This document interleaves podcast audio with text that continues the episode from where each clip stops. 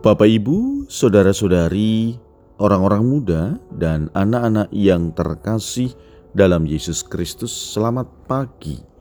Salam bahagia dan salam seroja untuk kita semua berkah dalam. Bersama dengan saya, Romo Antonius Garbito Pambuaji menyampaikan salam dan berkat Allah yang Maha Kuasa dalam nama Bapa dan Putra dan Roh Kudus. Amin. Hari ini Selasa 6 Juni dalam hari biasa pekan biasa ke-9. Bacaan pertama dalam liturgi hari ini diambil dari kitab Tobit bab 2 ayat 10 sampai dengan 23. Bacaan Injil diambil dari Injil Markus bab 12 ayat 13 sampai dengan 17.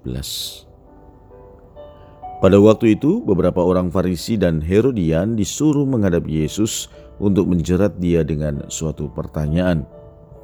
Orang-orang itu datang dan berkata kepadanya, Guru kami tahu, engkau adalah seorang yang jujur.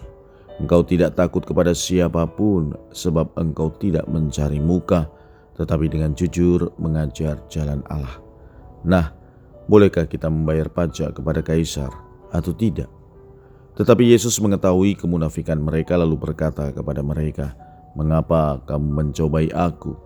Tunjukkanlah suatu dinar untuk kulihat. Mereka menunjukkan sekeping dinar.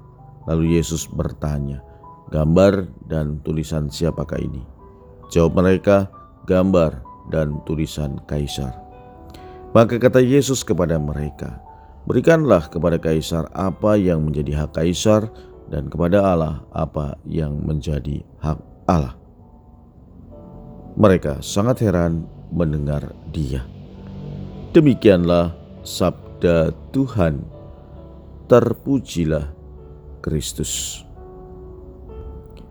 Saudara-saudari yang dikasih Tuhan, hari ini kita mendengarkan bagaimana Yesus berhadapan dengan orang-orang Farisi dan orang-orang Herodian.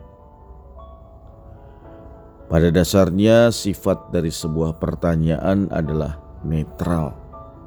Namun, kemudian pertanyaan itu menjadi berpihak karena di belakangnya ada modus-modus tersembunyi Pertanyaan menjadi menjerumus karena pertanyaan itu disampaikan dengan bayangan agenda tersembunyi. Pertanyaan orang Farisi dan Herodian dengan jelas dikatakan untuk menjerat Yesus. Bayangan tersembunyi itu adalah usaha untuk memasukkan Yesus dalam jerat hukum. Jawaban Yesus diharapkan menjadi blunder dan mereka bisa memindana Yesus dengan jawaban itu. Tapi hasilnya, mereka justru terheran dengan apa yang dijawab oleh Yesus.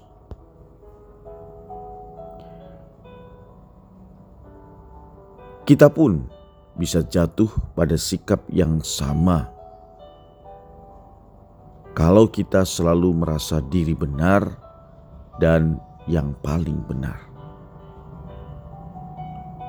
Akibatnya, kita miskin dalam pergaulan dengan orang lain dan dengan diri sendiri. Kalau orang-orang Farisi dan Herodian mau mengusahakan persahabatan dan kedamaian, pasti mereka akan banyak juga pengikutnya.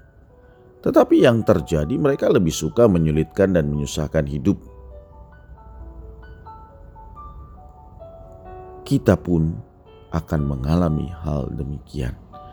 Kalau kita memiliki sifat dan sikap seperti orang-orang Farisi dan Herodian. Kedangkalan relasi dengan diri sendiri adalah pangkal kedangkalan relasi dengan orang lain dan juga dengan dunia sekitar kita.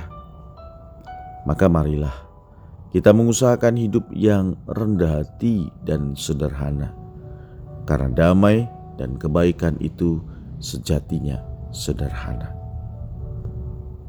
Marilah kita berdoa.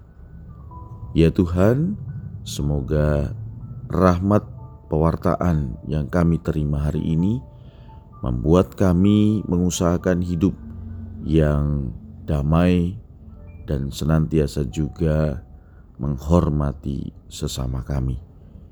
Berkat Allah yang Maha Kuasa, dalam nama Bapa dan Putra dan Roh Kudus. Amin.